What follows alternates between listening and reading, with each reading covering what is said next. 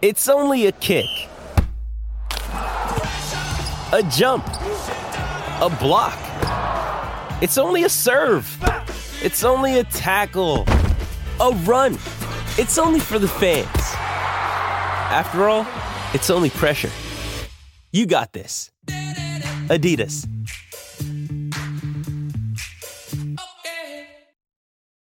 Three Staten Islanders have refused to let their disabilities define them, living out their artistic and athletic dreams while inspiring borough residents every step of the way. I never thought that I'll be able to play soccer again. You really can't get better than this. When I'm on stage, I talk about my life and my struggles. My goal is I love to travel the world and perform on large stages. I want to break into the business of um, TV and movies. I want to like write my own television show about my life. It, it affects you basically in every single way possible. In a weird way, this disease actually helped me for like just like looking at life, I would say.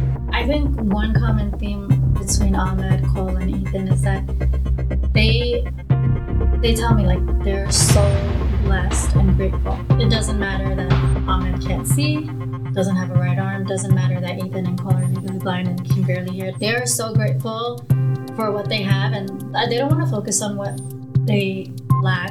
As they say, they want to focus on what comes after that and the, and the things that they do have.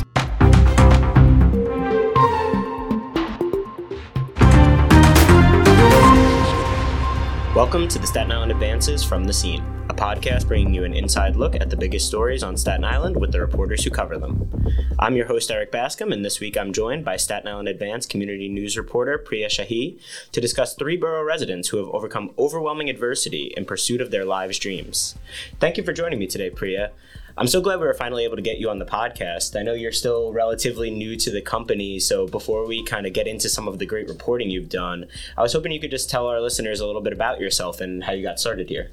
Hi, Erik. Thank you for having me here finally. I'm really excited to be here. I recently joined um, the company in April, mm-hmm. and I believe I'm the youngest one here, which I think. Um, I think that that's true. That might be true, and that I've held that honor before. So I actually love being the youngest because I feel like everyone here is so experienced and they're so hardworking and they have a lot of resources that I can tap into. So it's been great being here with older people. Um, I'm not calling people old, but um, my passion for journalism actually started very young. I came here when I was here, as in the United States, when I was five years old, and I came from Nepal.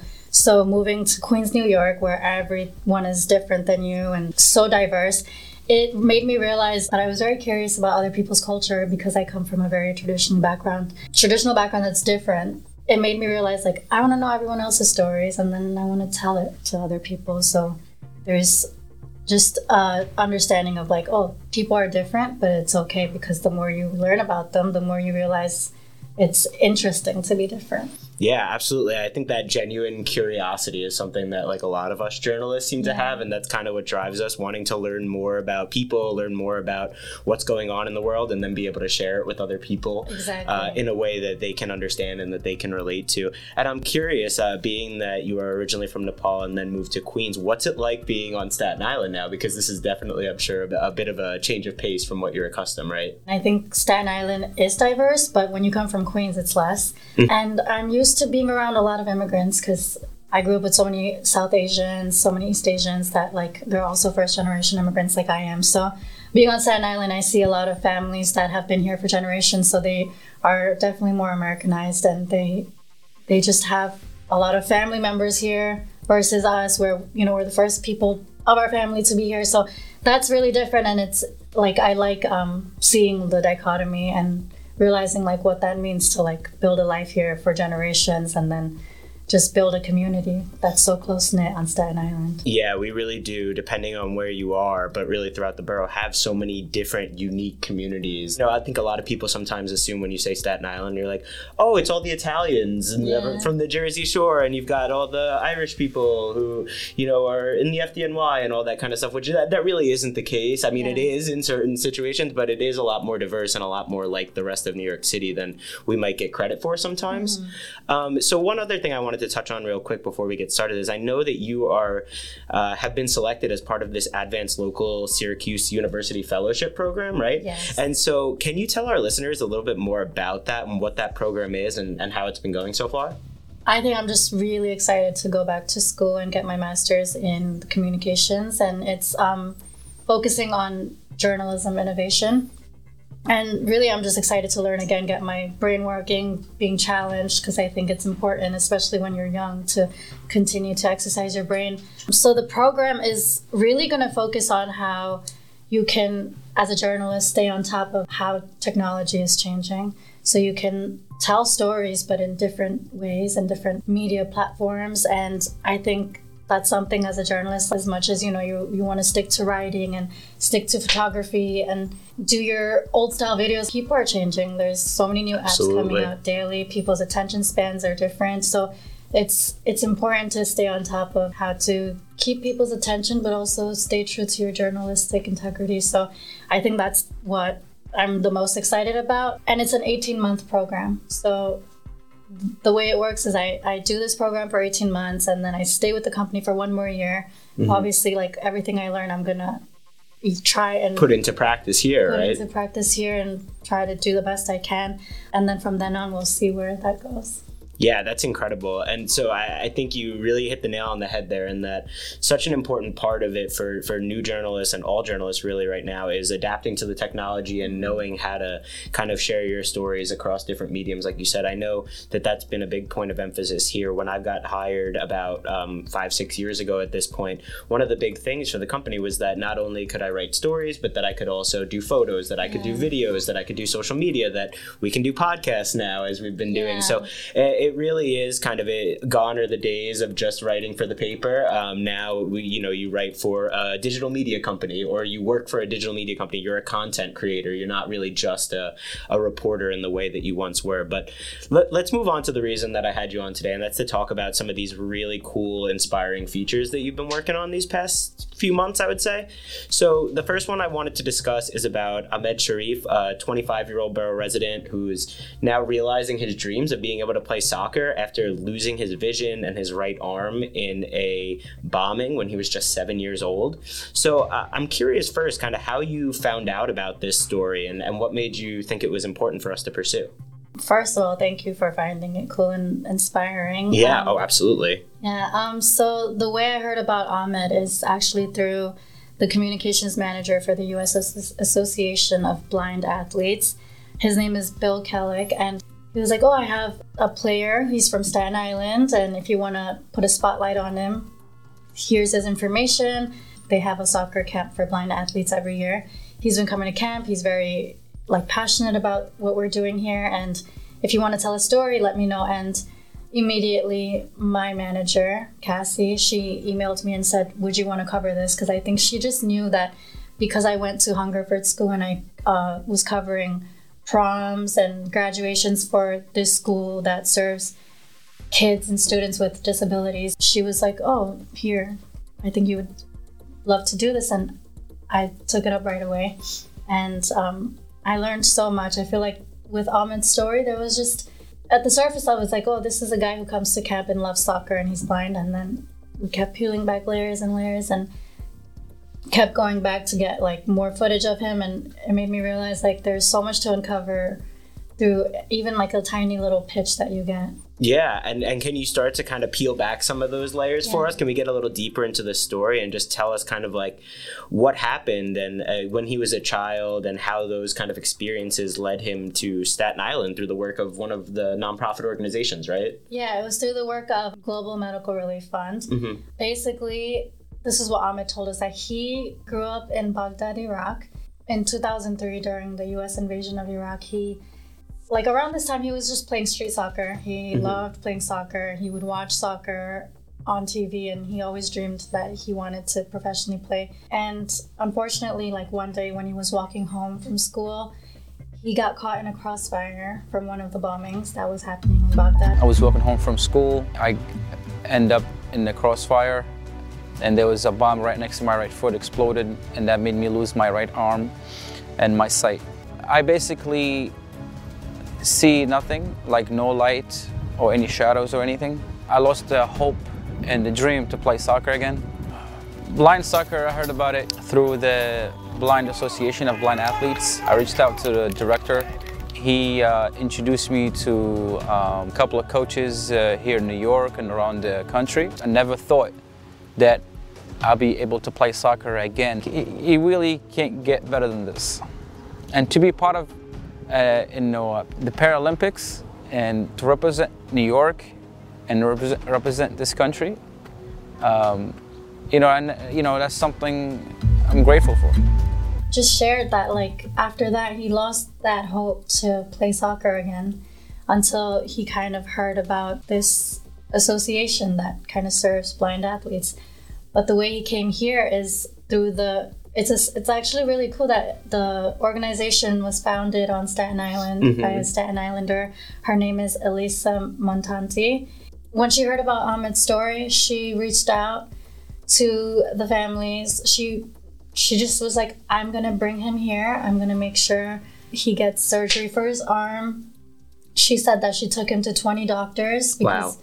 They just couldn't find out what what happened to his eyes, and um, after that she's she's like i just never gave up on him I, I i needed to make sure like we knew what was going on she she told me during that time like he was only seven so then he would go back home with his family mm-hmm. and then mm-hmm. he came back again and um and she had a piano in the house where she keeps all the children that she's helping mm-hmm. through this um, organization and she heard him just on the keyboard one day and he was playing she said it was golden like what wow. she heard and she's also been in love with music her whole life. And she was just like, it spoke to me. And since then, she was like, I couldn't let him go back. But I also knew I had to ask his mom.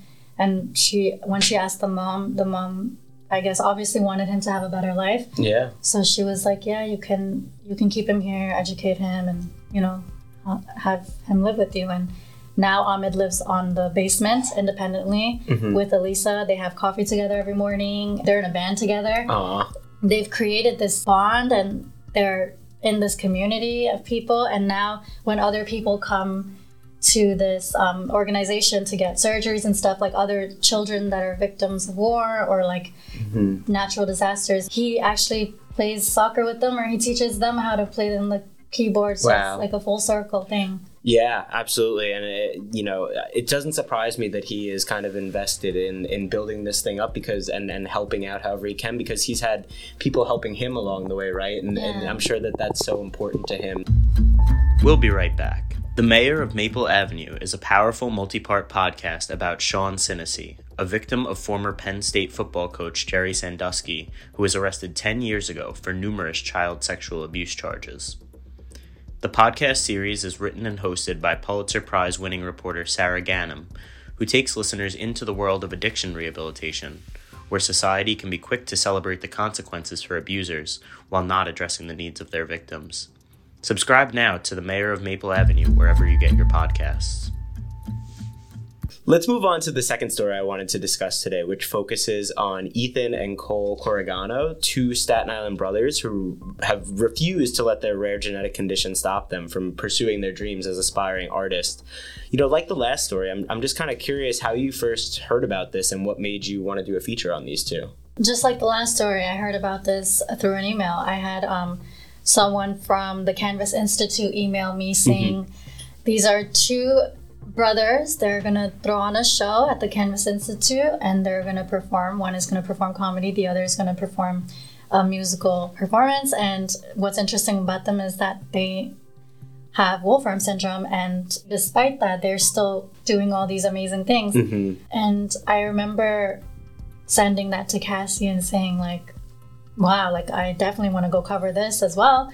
Because I've I, have i have been doing similar stories. This kind of work, yeah. yeah. And it's like it keeps falling on my lap. It must mean something, you know. Yeah. So I went to the show. I was stunned at how great, and it was their first show that they put together. Just they they put on just a, just a really good show. Like they brought on other local Staten Islanders that wanted to perform, and then they closed the show out with Cole singing and playing the piano, and Ethan doing his stand up comedy, and it was just it was such a good thing to be a part of and i made sure i took my camera with me that day and i was like actually yeah i want to I'm gonna reach out to them and and interview them at their house and go Mm-hmm. go dig a little deeper behind what this show is, behind who they are and what their story is. And that's exactly what I did. And I thought, like just like the other story, there's so many layers to it. Wolfram syndrome, for the listeners who don't know, is this rare genetic condition which causes them to be legally blind, hearing impaired, diabetic, and among a few other symptoms as well. But so, in speaking with the brothers, I'm curious kind of what they told you about how that impacts their day to day lives and, and even their artistic pursuits. I know that the one who was doing stand up was even joking about it at points, right? So, uh, I'm curious kind of what they had to say about their condition. some of it is psychological and other parts are just very you know not being able to hear and not being able to see i remember ethan just seeing him on stage and how alive he comes and how he's just joking about this thing and how it affects his day-to-day life and how what it is like to date as a legally blind person what it is like to you know commute and just how hilarious all of it was When I'm walking around in public, people that like don't know I can't see good, they just think I'm high. There's a lot of similarities. The phone and lights always bother my eyes, so my eyes always red. I'm always walking around like I have no idea where the hell I'm going because I because I don't. When I'm on stage, I just talk about my life and my struggles. My goal is I'd love to travel the world and perform on large stages. I want to break into the business of um, TV and movies. I want to like write my own television show about my life. And then when I actually sat down with him and talked to him about it, it was so different. Who he is on stage and how confident he is and how much he laughs about his life. And then when I'm sitting with him, he was a bit nervous. Hmm. He got more vulnerable and he was just like, sometimes I suffer from depression and and it's really hard for me to write jokes and I get bad headaches and all I want to do is sleep and I don't want to do anything and I'm not feeling motivated and being able to see that dichotomy made me realize who he is on stage is this this person he's created and he's so mm-hmm. ambitious about being this comedian. And it's it's something that comes alive because he's he's so hardworking and he he spends hours doing this despite sometimes not being able to. And the way it affects him is i guess like he he says like he it affects him mentally spiritually sometimes energetically. He doesn't have any you know will to do certain things. He just wants to sleep but he says that he's so happy that he has this Wolfram syndrome because he's like, it gives me something to talk about on stage. It it makes me just share it with other people and they're laughing and he's like, what else could I ask for? And then when it comes to Cole, Cole is much more introverted. Mm-hmm. And when he's on stage, he was playing his piano and when Ethan went up, everybody's laughing because he's he's cracking jokes, punchline after punchline. It's such a loud, lively room. And then when mm-hmm. Cole went up, the room went silent and you could hear a pin drop and everyone's attention and eyes they're so present. They're just listening to cole's melodies and what he's singing about the songs he writes. And one of his songs is can anyone hear me? He's like i'm not just this number this statistic with where one in a million people have wolfram syndrome. I'm this person. And brings it out in his songs how much he he wants to feel seen. And and because of that he's a psychology major right now and he wants to help other people that have disabilities like him. And he he's very grateful that everyone's helped him growing up with you know having to just grow up with it. And now he's like i want to do that for other people especially with people with disabilities because they know i'll understand because i go through it as well. So Right. so it affects them both but i think it also has kind of made them go towards what they want and put like real drive and passion behind it. it, affects you basically in every single way possible. In a weird way, this disease actually helped me for like just like looking at life. I would say I try to still just make the best out of it and pretty much do all I could because I guess that's all I could really do is just work with what I do have instead of focusing on what I don't have. It seems like it's almost driven them even even further in their pursuits Yeah. of their goals, and and to be able to do those types of things in spite of it, and uh, you know, uh, it it really is just very inspiring. So, but before we go, I wanted to talk to you a little bit about what it was like, kind of conducting the the interviews for this story, and being able to hear from these residents because it's so inspiring sometimes to hear some of these stories, things that we might take for granted necessarily. So I, I'm curious, just kind of what stood out to you during the interviews from from any of them. I think one common theme between Ahmed, Cole, and Ethan is that they they tell me like they're so blessed and grateful. It doesn't matter that Ahmed can't see, doesn't have a right arm, doesn't matter that Ethan and Cole are legally blind and can barely hear. They are so grateful for what they have and they don't want to focus on what they lack, as they say. They want to focus on what comes after that and the, and the things that they do have. So I think seeing that, just how grateful they are, and puts things into perspectives. And it's like, why would anyone complain when there's so much to be grateful for? And if I think one also really cool thing I learned while doing Ahmed, mm-hmm. Ahmed's story was really what it means to be a journalist. I remember I told Cassie I want to make this into a video piece, and then Jason, one of our colleagues, mm-hmm. he was like, let's, you know, put a GoPro camera around his head.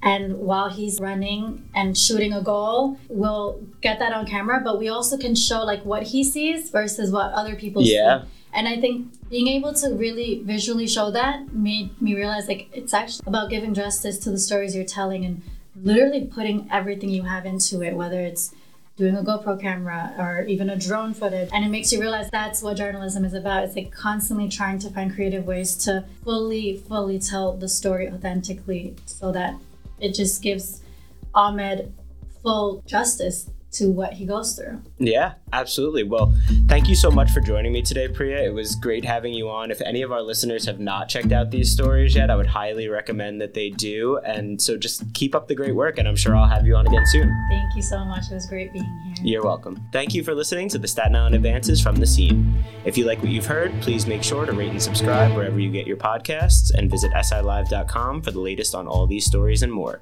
Thank you for supporting local journalism.